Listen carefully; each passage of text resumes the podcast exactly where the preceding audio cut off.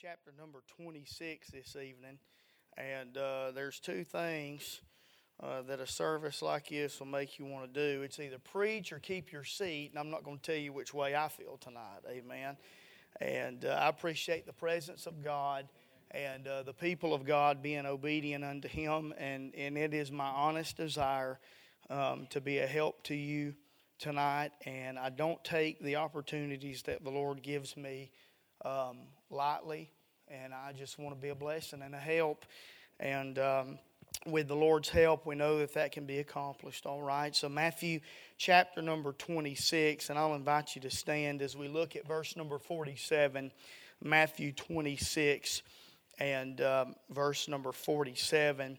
Familiar place here in the Word of God, and uh, just kind of want to give you some truth out of this text to be a help to you, okay? Matthew chapter number 26, verse number 47. The Bible said, And while he yet spake, lo, Judas, one of the twelve, came, and with him a great multitude with swords and staves from the chief priests and elders of the people. Now he that betrayed him gave them a sign, saying, Whomsoever I shall kiss, that same is he, hold him fast. And forthwith he came to Jesus and said, Hail, Master, and kissed him. And Jesus said unto him, Friend, wherefore art thou come? Then came they and laid hands on Jesus and took him. And behold, one of them which were with Jesus stretched out his hand and drew his sword and struck a servant of the high priest and smote off his ear. Then said Jesus unto him, Put up again thy sword into his place. For all they that take the sword shall perish with the sword. Thinkest thou that I cannot now pray to my Father, and he shall presently give me more than twelve legions of angels? But how then shall the scripture be fulfilled, that thus it must be? And in that same hour said Jesus to the multitudes, Are you come out uh, as against a thief with swords and staves for to take me? I sat daily with you teaching in the temple, and you laid no hold on me. But all this was done that the scriptures of the prophets might be fulfilled. And then all the disciples forsook him and fled. You can be seated tonight. Let's pray together. Father, we thank you, Lord, for this day. Thank you so much, Lord, for your goodness to us. Lord, there's, there's some days that just stand out to us among others. And Lord, today's just been a good day, Lord, to feel your presence and to be with your people, to be with your church. And Lord, we rejoice and we're thankful God, there's a whole lot of places that we could have been born into this world, and there's a whole lot of places where we could find ourselves. But I'm thankful, Lord, through your grace and God, your direction, even your providence, Lord, you've led us to this place. And, and God, we, we've been blessed to be able to be here, and, and Lord, at the baptism service today, and Lord, now in the service tonight, and Lord, our heart is full. And Lord, we just want to say thank you. I want to thank you, Lord, and we want to tell you that we love you and we thank you for loving us. And I pray, God, that you'd bless us with your presence. Lord, I pray that you'd make preaching easy. I ask you, Lord, that you'd give us power and unction and liberty. God, I pray, Lord, that you would speak to us and speak, speak through us. And Lord, give us your touch. And Lord, we know that'll make preaching effective. And I pray, Lord, that you'd help us to be a blessing. God, I pray, Lord, that you would help, God, the Word of God tonight. And Lord, the preaching of the Word of God, Lord, to enrich people's Christian lives. And Lord, give us a walk that's closer with you, greater fellowship, greater communion. And Father, we'll thank you for it. I ask you, Lord, that you'd forgive me where I've failed you. Lord, I'm thankful for your grace and for your forgiveness. Lord, I pray that you would help me to stand in the person and the work of the Lord Jesus Christ tonight. Hide me behind the cross. Father, we plead the blood, Lord, over this service, over this message. We ask you, Lord, that you'd help us in Jesus' name. Amen and amen. When we come to Matthew chapter number 26 tonight, as we've already said, this is a familiar uh, passage of Scripture, but maybe we want to give you something that maybe you've not uh, thought about, and maybe you have. But there was something in this text that just uh, stood out to me, and I began to study and, uh, and to kind of look at this particular instance here um, in the Garden of Gethsemane between the Lord Jesus Christ, his disciples, and uh, then that multitude, that band of men that came uh, to arrest Jesus by night uh, there in the garden. We know that Jesus has been praying with his disciples. We know the story there how Peter, James, and John uh, that inner circle, as they've been called, they were kind of called away to come closer with the Lord Jesus as he prayed there in the garden. We know how they fell asleep, and Jesus came back and found them. And Jesus did not sternly rebuke them, but he did correct them and he did try to encourage them. And then finally, after uh, they had fallen asleep a couple times, Jesus tells them to take their rest and uh, then Judas and those that would take Jesus came, and Judas betrayed the Lord Jesus there. We know that the Bible tells us in verse number 51 as they took hold on Jesus, and behold, one of them which were with Jesus stretched out his hand and drew his sword and struck a servant of the high priest and smote off his ear. We know that to be none other uh, than Peter. And Jesus answers in verse number 52 Then said Jesus unto him, Put up again thy sword into his place, for all they that take the sword shall perish with the sword. In other words, in our common language, in our tom- common terminology, we've heard this statement being said before they that live by the sword shall die by the sword. And that's really the thought that I want to give you tonight. I want to preach for a few moments tonight on living by the sword. Living by the sword. Whenever we consider this text, first and foremost, we need to kind of define just exactly what Jesus is talking about, as well as what he's not talking about tonight. Amen. And so the first thing that we find in our text is the principle of the sword. If we look there in verse number 52, Jesus commands him, he tells him, Put up again thy sword into his place. And he said, For all they that take the sword shall perish with the sword. Now, we know and we understand that uh, Peter did this kind of on an impulse, and we'll talk about that here in just a few moments tonight. But Jesus, here is what, here is what Jesus is not saying tonight. Jesus is not speaking against self defense, Jesus is not speaking against protecting others, Jesus is not taking life due to military service. But in fact, Jesus tonight is speaking against acts of revenge or taking justice into our own hands. In other words, trying trying to vindicate ourselves or vindicate someone else by playing the role of God in our life or the life of someone else. Romans chapter number 13 and verse number 4 tells us this that God has given civil government the authority to execute murderers or to carry out legal punishment for violators of the law. Amen. Uh, we're living in a day where capital punishment is frowned upon. Amen. Uh, but as a matter of fact, tonight, God God is a God who believes in capital punishment. I believe if there was a rise in capital punishment tonight, then there would be a decline in crime. Amen. And while we're on the subject tonight, the police and the government and those that try to uphold the law as far as the executive branch of the government tonight, they're not bad. We're raising up a generation that thinks the police are bad and they're meant to uh, demonize and criminalize the police. Uh, uh, but thank God I was always always taught that you respect the police officer. When you get pulled over, you do what they're asking you to do. And it's funny how police brutality just seems to go away like that. Uh, amen. But the principle of the sword, Jesus is talking to us tonight uh, that we are to obey the laws of the land, that the, that the laws of the land are to be carried out. John chapter number 18 and verse number 36, Jesus is speaking, and he said that his kingdom was not of this world, and if it were, that his disciples, his servants, would fight and keep him from being delivered up unto the Jews. Uh, but when we read the Word of God, we find out that Christians are not to participate in mobs or riots. We're not revolutionists tonight. Amen. I understand that there are key moments in history where drastic measures must be taken, but we're not to really incite anything like that. We're to live quiet and peaceable lives. That's what the Word of God tells us tonight. And so here Peter is. He takes out this sword and he seeks to do business and he seeks to, seeks to enact act vengeance tonight and he thinks that he's helping the Lord Jesus Christ. But the Lord looks at him and he says, Put up thy sword, Peter. Put your sword back where it belongs. He said, For all they that take the sword shall perish with the sword. Tonight. Amen. And so, first of all, tonight we see the principle, how this is laid out for us here uh, in the Word of God. As we define this, we're going to take a step further and we're going to try to examine really what was going on in Peter's mind and examine the Lord Jesus' response to him. And hopefully, we can receive some help from that tonight. Amen. We first saw the uh, the principle of the sword, but then secondly, we want to labor here for just a little while. We look at the presumption of the sword. There were some things that Peter presumed as he drew that sword and as he uh, tried to uh, really take the life. Uh, of the servant of the high priest. Now, uh, you'll notice that the Word of God says that he drew out his sword and uh, he cut off the man's ear.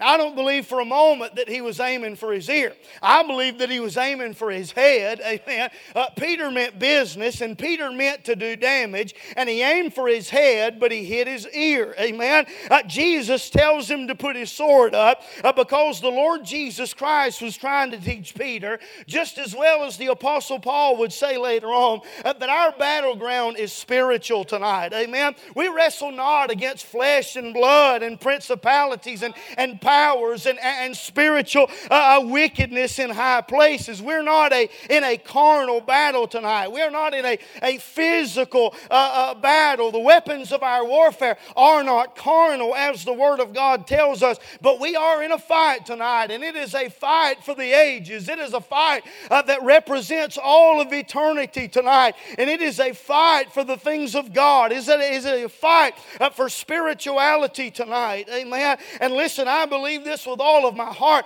Peter loved the Lord Jesus Christ, and Peter wanted to do the right thing. And Peter's heart may have started in the right place, but his unbridled passion and his zeal got him in trouble. How many times have we found ourselves uh, in that place? Boy, you start out as a young Christian or you start out as a young preacher, uh, uh, uh, particularly, and you're ready to charge hell with a water pistol. Boy, you're ready to set everybody right that's not doing the right thing, and your heart is in the right place, but your zeal and your passion uh, can, can get out of hand, and uh, really, ultimately, it can get you in trouble tonight. Amen. Peter in this text is uh, embodying what we would call the bull in the china shop mentality. Boy, and that's how Peter was. I mean, Peter spoke first and he thought later. Amen. Uh, Peter put his foot into action before his heart and his mind could ever think about the situation and catch up with the rest of him. Amen. And sometimes we set our eyes on things going on maybe in the world or things going on in the church, and maybe there's a problem or an issue, and maybe we would ask the question, well, why, why wouldn't somebody deal with this? Why, why wouldn't do somebody do anything uh, uh, uh, about this. And, and sometimes we can put uh, people on our checklist for approval, and everything doesn't line up the way that we would want it to. Amen. But listen, it's not our job to do that tonight. Amen. It's not our job to live by the sword and, and have the mentality that we're going to uh, set everything right tonight. Paul said in Galatians chapter number 5, uh, and uh, verse number 14 tonight, he said this. He said, For all the laws fulfilled in one word, even in this, that thou shalt love thy neighbor as thyself. He said, But if you bite and devour one another, take heed that you be not consumed one of another. This I say then, walk in the Spirit, and ye shall not fulfill the lust of the flesh. For the, for the flesh lusteth against the Spirit, and the Spirit against the flesh. These are contrary contrary the one to the other, so that ye cannot do the things that ye would. But if ye be led by the Spirit, ye are not under the law. Amen. He talks about them biting and devouring one another uh, in Galatians. And I think one of the greatest hindrances to the church and one of the greatest hindrances to the people of God this afternoon is friendly fire.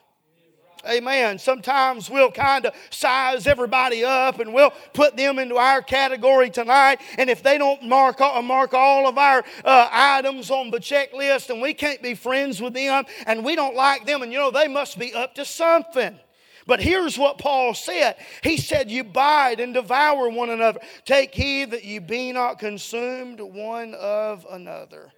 They had become Christian cannibals tonight. They had tried to bite and devour one another, kicked each other while they were down. But listen, God, uh, uh, the Apostle Paul uh, called them to being led by the Spirit. He called them back to unity tonight. I'm glad that the brethren are not our enemy tonight. Amen. Uh, listen, those that maybe don't do everything exactly the way we do, they're not our enemy tonight. Amen. And thank God we're in this fight together. Hallelujah. And we can walk together and we can agree and we can agree to disagree on some minor issues and some things, uh, and we can still have Christian fellowship tonight. Amen. Amen. You know, it takes a mature individual to be able to look at someone who is different from them and still appreciate them. Amen. To pray for them, to fellowship with them, to walk together with them in fellowship tonight. Amen. Listen, the church has never made advances tonight by physical warfare. The church has never made advances tonight by fighting within our own ranks tonight. When we think about physical warfare and we think about the church, as to speak, trying to advance, I consider uh, the Catholic Crusades tonight. You remember in history the Catholic Crusades where they would go, particularly to Muslim countries, and here was their ideology. Their ideology was convert or die. Sometimes maybe we would like to think like that, amen. And uh, but that's not the way the work the work of God ought to be accomplished. There's no such thing as a holy war tonight, amen. And trying to defend Christ by physical means is foolish tonight, amen. When we look back in Matthew chapter number 26 tonight, and what Jesus, I believe, is trying to teach Peter the most, and the principal uh, thought and the principal lesson tonight would be this it's that God does not need our help to accomplish His purposes. Now, God wants to use us tonight, amen, but God wants us to be willing vessels. He wants us to be uh, clay within the hand of the potter, amen. And we ought to not get too excited and not get too wound up and try to get ahead of God tonight, amen. here Peter is. He pulls out the sword. But I've got one question for us tonight. After seeing Jesus perform signs and miracles, and giving sight to the blind and cleansing lepers and making them whole and bringing people back from the dead and calling out for Lazarus to come forth and bringing him back to life. What in the world does Peter think that one sword, what kind of a difference is that going to make? God is big enough to handle uh, his own problems. As a matter of fact, he answers in verse number 53. He said, Thinkest thou that I cannot now pray to my Father, and he shall presently give me more than 12 legions of angels? If you study that and you consider that tonight, 12 legions of angels would have equaled an excess of 72,000 angels. They were there ready at the Son of God's disposal, ready to vindicate the Lord Jesus Christ, ready to do his bidding. And he did not call upon them tonight. Amen. So, what makes us think that God needs our help with the situation? God is big enough to handle His own business. And here Peter was, and he got involved at the right time. And you know what happened? Or excuse me, he got involved at the wrong time and not the right time.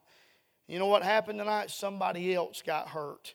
And every time we in our, insert ourselves into God's business, people will get hurt.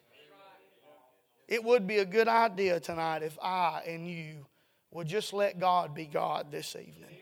Let God work those things out that we don't understand. Those people that maybe we've got question marks over their life and we can't figure them out and we don't know all the ins and outs of that. Just let God be God. Amen. Let God work in that person's heart. And better yet, let God work in your own heart tonight. Amen. Rather than sizing somebody else and see where they compare to your list and compare to your standard, why don't you look to the Word of God? It's like a mirror and see the reflection reflection of the man looking back at you and allow God to do spiritual inventory in your life and just see where you measure up tonight. Amen. If we insert ourselves into God's business, try to get ahead of God, people will get hurt every time. You know, as a preacher tonight, sometimes we have to find the time to say the right thing. There may be things that are true, and there may be things that are in the Word of God. And boy, we may, we may get something in our crawl tonight, and we may get up before the people of God, and we may say something, and it may be the right message, but it may be the wrong spirit tonight. You know what that accomplishes tonight? Absolutely nothing. Because you make them mad, and you grieve God, and you make a bigger mess than what was present before tonight. Amen. Notice this with me, thirdly. Notice not only the principle uh, of the sword this evening, but then notice with me, thirdly, the prospect of the sword. Here's what Jesus said, and this is a big statement in verse number 54. He said, But how then shall the scriptures be fulfilled that thus it must be? Jesus is telling Peter that there was a purpose in everything that was being done. Here Peter was, he was always the one to kind of, you know, talk Jesus down. Jesus is talking about the cross, and he says, Not, not, so, not so, Lord, be, be it far from thee. We'll just come on over here and we'll, we'll set up a kingdom and everything will be great. And you know, Pete, James and John, they can sit at your right hand, and, and you know, I can find a place somewhere uh, in the kingdom ministry and everything will be all right. Don't, don't worry about that cross. But what Peter didn't understand is that was the whole reason why he came. That was God's purpose through the whole entire process. He was born for this moment as Judas betrayed him with a kiss and the multitude came. Little did Peter know. He heard about it, but he didn't really believe it in his heart that Jesus Christ was going to Calvary and that the will of God was going to be accomplished. And listen, Jesus wanted Peter uh, to be along for the ride, but Peter did not need Jesus to get verse, Jesus did not need Peter to get involved at that particular moment tonight. Amen. Jesus tells Peter in verse number 56, but all this was done that the scriptures of the prophets might be fulfilled. Then all the disciples forsook him and fled. But isn't it interesting as Peter, and boy, this is really case in point. Here Peter is. He takes out that sword. I don't know where it was, maybe under his cloak, or maybe they, they had it hid away somewhere, you know, as just an insurance policy, just in case. Here Peter was, he pulls out that sword, he cuts off Malchus's ear, and as a matter of fact, Luke tells us that uh, Jesus healed Malchus. I don't know if he picked his ear up off the ground or he just touched him or whatever he did, but he healed that man that was there to arrest him and there to take him. But really, it's case in point as Peter pulls out the sword and he, he tries to kill this man, I believe, and he cuts off the ear of the high priest servant by the name of Malchus. Jesus tells him to put the sword up. Jesus teaches him a lesson about it, takes a moment to talk to him about it, and then, there in verse number 55, in just a little while, in that same hour, he said to that multitude, Are you come out as against a thief with swords and staves for to take me. Here the world is, here the devil's crowd is to do the devil's work. And they're using the same weapon that Peter had that he used at an impulse tonight. Amen. Whenever we act like that, whenever we take matters into our own hands, when we get frustrated, when we try to work everything out on our own, you know who we're really work, uh, acting like tonight? We're really acting like the world. That's the world's mentality. I want it done my way. I want it done now. Nobody's going to stand in my way, and my purpose is going to be fulfilled, and I'm going to get what I want, and it is going to be accomplished. But there again, we say, let God be God. Be still and know that I'm God. That's the principle tonight, over and over and over again. As Peter sat there on the mountain and he sat there in the multitudes and he heard the teaching of Christ about turning the other cheek and about giving the cloak along with the coat uh, and going the second mile as a Christian and as a follower of Christ. He heard all of those things Jesus preach over and over and over again. But, G, but Peter completely missed it. God's purpose was being worked out in the arrest of Jesus. And Peter failed to realize this. Why? One writer said this he said it was because Peter boasted too loudly, he prayed too little. He slept too much and he acted too fast. He missed the point of what Jesus was trying to teach. But I'm glad tonight that somewhere between the cross and Pentecost, the message finally got through to Peter. I believe tonight it was in John chapter number 21. You remember that Peter said, I go a fishing, and those disciples followed him because of the influence that he had with them. And there Peter was, there in the boat, and they saw that stranger there on the shoreline. And he said, Children, have you any meat? No. We've toiled, we've labored all night. And he said, Cast the nets again, cast them on the other side. And they did that. And they had so many fish that they all had to pull them up there on the, on the shoreline. And Jesus had them a meal waiting a little campfire and fish and bread. And there by that fire, Jesus taught Peter some principles and some lessons that he would never forget. He said, Lovest thou me? He said, Thou, thou knowest. He said, Lovest thou me?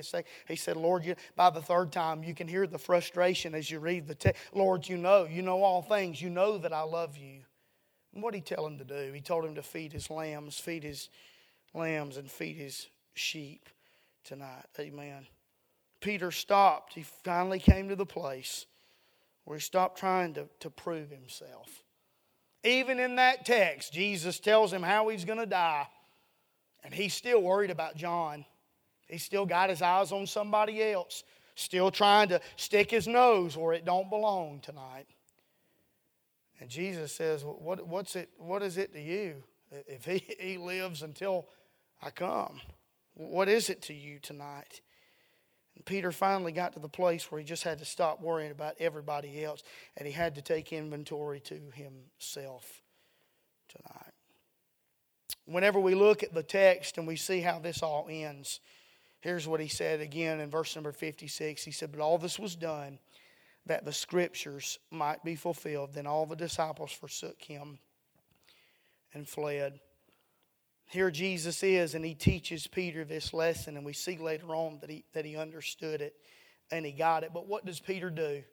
Peter heals that man's ear. Peter, or excuse me, Jesus heals that man's ear, and Jesus undoes the damage that Peter does. You know, living by the sword tonight causes a lot of damage living by the sword tonight causes a lot of issues that don't even need to be there or don't even need to happen in the first place. But how, how do we correct the things that we've done? How do we, how do we uh, repair the damage that we've done? The fact is tonight is we don't do it at all. But we come to the Savior and we come to the God who's able to fix our mess ups and fix our problems tonight. Amen. Living by the sword can be undone. What do we have to do? We've got to put down the sword and we've got to listen to the voice of the Savior once again tonight. Amen. Have you been living by the sword? Are you impulsive tonight? Do you have a, a problem waiting on the Lord? A lot of us find ourselves in a waiting place. A lot of us find ourselves in a place where we want God to do something, don't we? We're always looking for the next stage, and, and we ought to be proactive in that. We ought to be seeking the will of God tonight. But can I encourage you, just serve where you're at? That's a lesson I'm having to learn myself. Just serve where you're at. Do the will of God. Don't try to be God and don't try to, don't try to steer the work of God with your own hand. But just let God be God tonight. Amen. While we stand, while they come with a song, if you need help tonight, would you come?